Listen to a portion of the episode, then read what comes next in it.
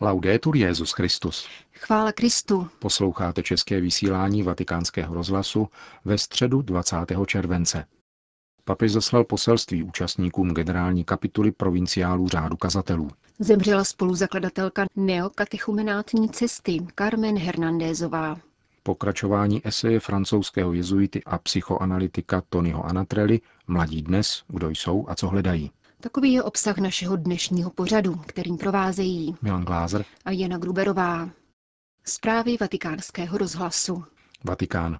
Věrohodnost církve prochází cestou milosedenství, říká papež František v poselství zaslaném účastníkům generální kapituly provinciálů Dominikánského řádu do Boloně a podepsaném státním sekretářem kardinálem Parolínem. Klenbou, která nese život církve, je milosedenství. Veškerá její pastorační činnost by měla být proniknuta něhou a žádné její zvěstování a svědectví vůči světu nemůže postrádat milosedenství, vzkazuje papež ve svém poselství adresovaném Brunovi Kadorému, magistrovi řádu kazatelů. Věrohodnost církve, pokračuje papežské poselství citací z buly vyhlašující letošní svatý rok, prochází cestou milosrdné a soucitné lásky, která křísí k novému životu a vlévá odvahu hledět do budoucnosti s nadějí. Připomínkou postavy svatého Dominika, neúnavného apoštola milosti a neohroženého obhájce pravdy, přeje papež jeho následovníkům, aby svým životem dosvědčovali a stělesňovali milosedenství, stali se znamením boží blízkosti a něhy. Tak bude moci dnešní společnost znovu objevit naléhavost solidarity, lásky a odpuštění. Generální kapitula provinciálů Dominikánského řádu začala 16. července a potrvá do 5. srpna. Koná se v rámci mimořádného svatého roku a osmistého výročí církevního schválení řádu papežem Honoriem III. Asízy. Tiskové sdělení řádu menších bratří zveřejnilo program návštěvy papeže Františka v Porciunkule. Petrův nástupce přicestuje 4. srpna vrtulníkem odpoledne na sportovní stadion Pany Marie Andělské a vydá se do tamnější baziliky, která se klene nad původním kostelíkem, kde se scházeli první bratři prostáčka z Asízy. Sdělení podotýká, že půjde o velmi krátkou návštěvu. Jejímž cílem bude právě tato středověká kaple, která vznikla před 800 lety z pánovy dobroty a z génia svatého Františka z Asízy.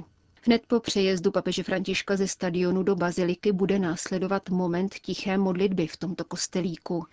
A potom pronese papež meditaci nad úryvkem z Matoušova evangelia, ve kterém Petr klade Ježíšovi otázku, kolikrát má odpustit svému bratrovi.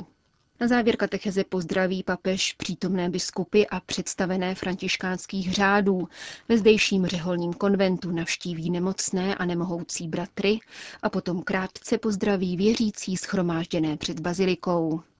Kolem 6. hodiny večer se vydá vozem na místní stadion, odkud se vrtulníkem vrátí zpět do Říma. Madrid. Ve věku 85 let včera odpoledne zemřela Carmen Hernandézová, která spolu s Kikem Arguelem ve Španělsku 60. let zakládala neokatechumenátní cestu. Zároveň byla spolu s Kikem a otcem Mariem Pecim zodpovědná za toto hnutí. Kiko Arguel v dopise, kterým ohlašuje smrt Carmen Hernandézové, vzpomíná na tuto úžasnou, geniální a charismatickou ženu a vyzdvihuje její lásku k papeži a zejména velikou lásku k církvi. Byla to silná žena. Nikdy jsem nepoznal někoho takového, jako byla ona. Svěřuje se Kiko Arguello. Carmen byla velikou pomocí pro neokatechumenátní cestu. Nikdy mi nelichotila, nýbrž vždy myslela na dobro církve. Bylo dojemné, uzavírá zakladatel hnutí, že čekala na můj příchod. Zemřela poté, co jsem se s ní rozloučil a popřál jí sílu a odvahu. Stojí v Arguelově listu neokatechumenátním společenstvím. Pohřeb Carmen Hernandézové se bude konat ve čtvrtek 21. července v madridské katedrále Almudena.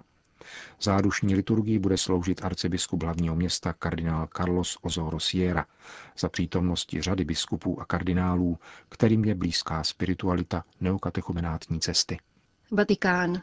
Světová scéna nám dělá starosti, neboť jsme bohužel svědky nárůstu nenávistí, rozdělení a protikladů, přičemž je stále těžší tyto konflikty řešit a vyrovnávat se s nimi podle měřítek spravedlnosti, důstojnosti a solidarity, řekl státní sekretář Apoštolského stolce. Kardinál Pietro Parolin zodpověděl několik otázek novinářů po včerejší prezentaci výroční zprávy pediatrické nemocnice Bambino Gesù, kterou, jak známo, financuje Vatikán v sídle Papežské akademie věd v letohrádku Pia IV. ve vatikánských zahradách.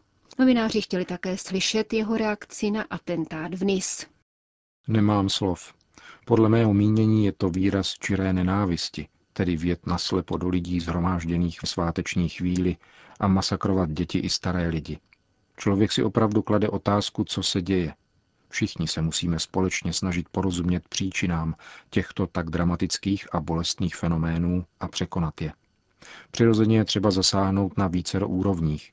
Zásah na rovni spravodajských služeb, protože to vyžaduje bezpečnost, ale zasáhnout je třeba zejména na rovině kulturní, aby byly odstraněny kořeny těchto fenoménů a obyvatelstvu i jednotlivcům se dostalo pomoci, aby se vzájemně přijímali. A tak, jak říká často papež, aby se existující rozdíly staly příležitostí k obohacení a nikoli ke střetu a smutku. Řekl včera státní sekretář svatého stolce kardinál Pietro Parolin na krátké tiskové konferenci. Německo. Diecéze Mnichov Freising minulou neděli potvrdila, že připravuje dva beatifikační procesy. První z nich se týká známého filozofa a teologa Romána Guardiniho a druhý žurnalisty Fritze Gerlicha, odpůrce nacismu, který se roku 1934 stal jednou z prvních obětí Hitlera po jeho nástupu k moci. Obě beatifikační kauzy budou mít téhož postulátora. Slavnostní zahájení procesu ještě nebylo stanoveno, ale proběhne zřejmě za několik měsíců. Konec zpráv.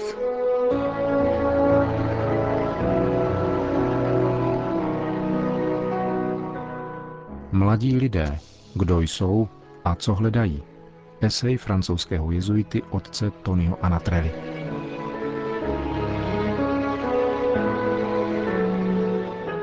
Pro páry mladých lidí je dnes typická nejistota a dočasnost, pokud se jejich vztah zakládá výhradně na potřebě ochrany a jistoty a na citové nestabilitě, aniž by se tyto prvky včlenovaly do životního projektu a smyslu pro lásku.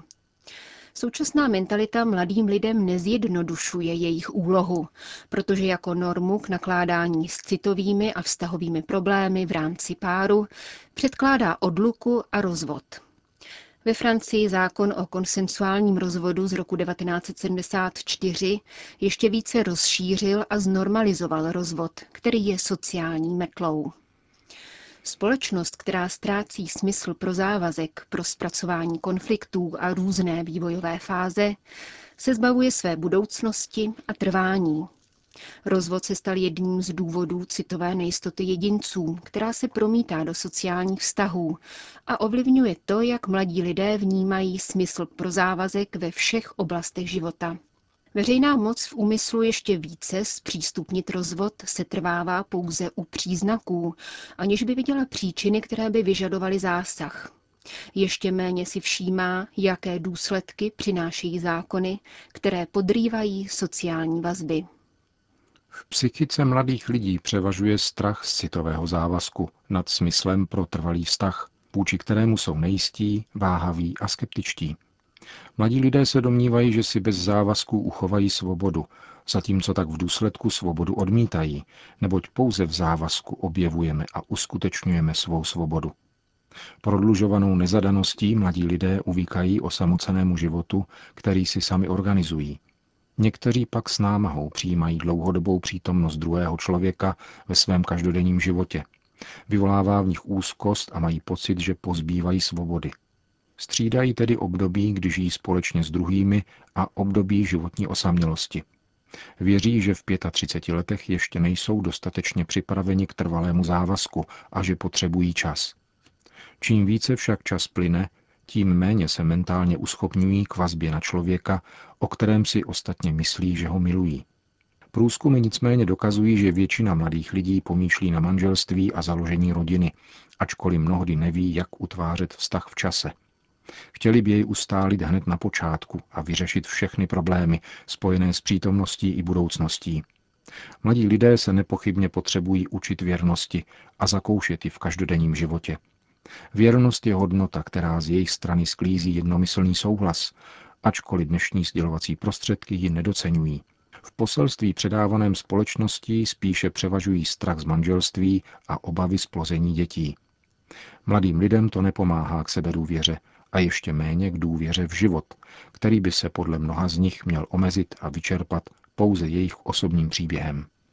Společnost ani její zákony, ve Francii ku příkladu občanský pakt Solidarity, který propůjčuje právní status antinomickému a často provizornímu vztahu, skutečně nepodporuje smysl pro trvání a závazek ve vztahu, níbrž spíše pěstují citovou nestabilitu a křehkost sociálních vztahů, namísto toho, aby hájili manželství.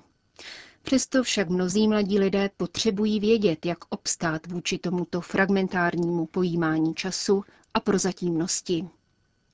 Žijeme ve společnosti, která rozsévá pochybnosti o myšlence, že závazek ve jménu lásky je možný.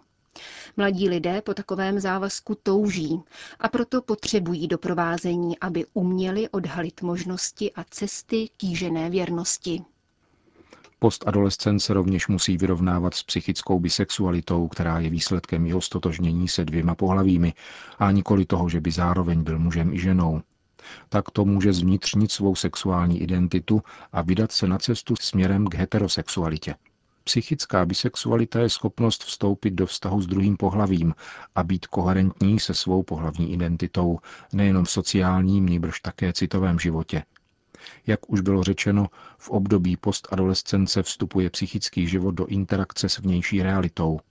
Avšak současná společnost často zaměňuje jediné dvě existující pohlavní identity, mužskou a ženskou, s jinými sexuálními tendencemi o více složkách a nebo se sexuálními praktikami, které odkazují na pudovou roztříštěnost. Nesmíme si plést identitu a sexuální orientaci, zejména pokud orientace stojí v rozporu s pohlavní identitou. Jinak totiž není lehké najít svou identitu a koherenci na sexuální rovině, zejména pokud se homosexualita hodnotí a prezentuje jako alternativa k heterosexualitě. Zpracování psychické bisexuality je tak ohroženo. Vzhledem k tomu, že vztahy mezi muži a ženami se komplikují až do té míry, že podporují svobodný stav typu každý ve své domácnosti, Sociální model homosexuality se pak bagatelizuje. Mnozí adolescenti a postadolescenti jsou neklidní a nestálí, když se mají s psychickou bisexualitou vyrovnávat. Někteří si vykládají jako ustavenou a trvalou homosexualitu svou přechodnou ambivalentnost, která se v dospívání často vyskytuje.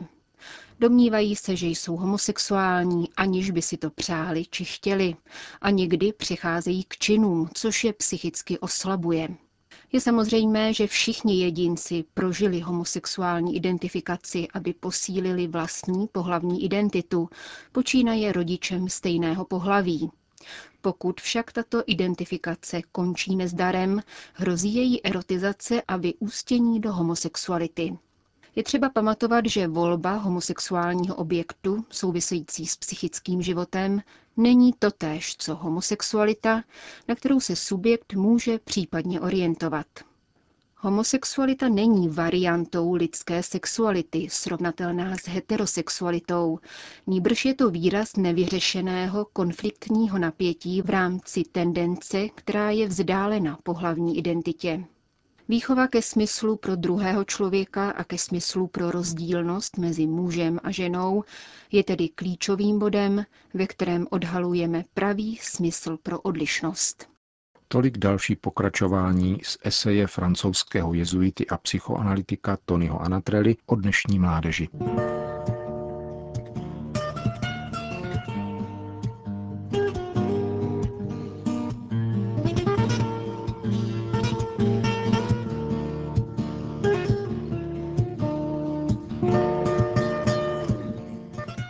České vysílání vatikánského rozhlasu. Chvála Kristu. Laudetur Jezus Christus.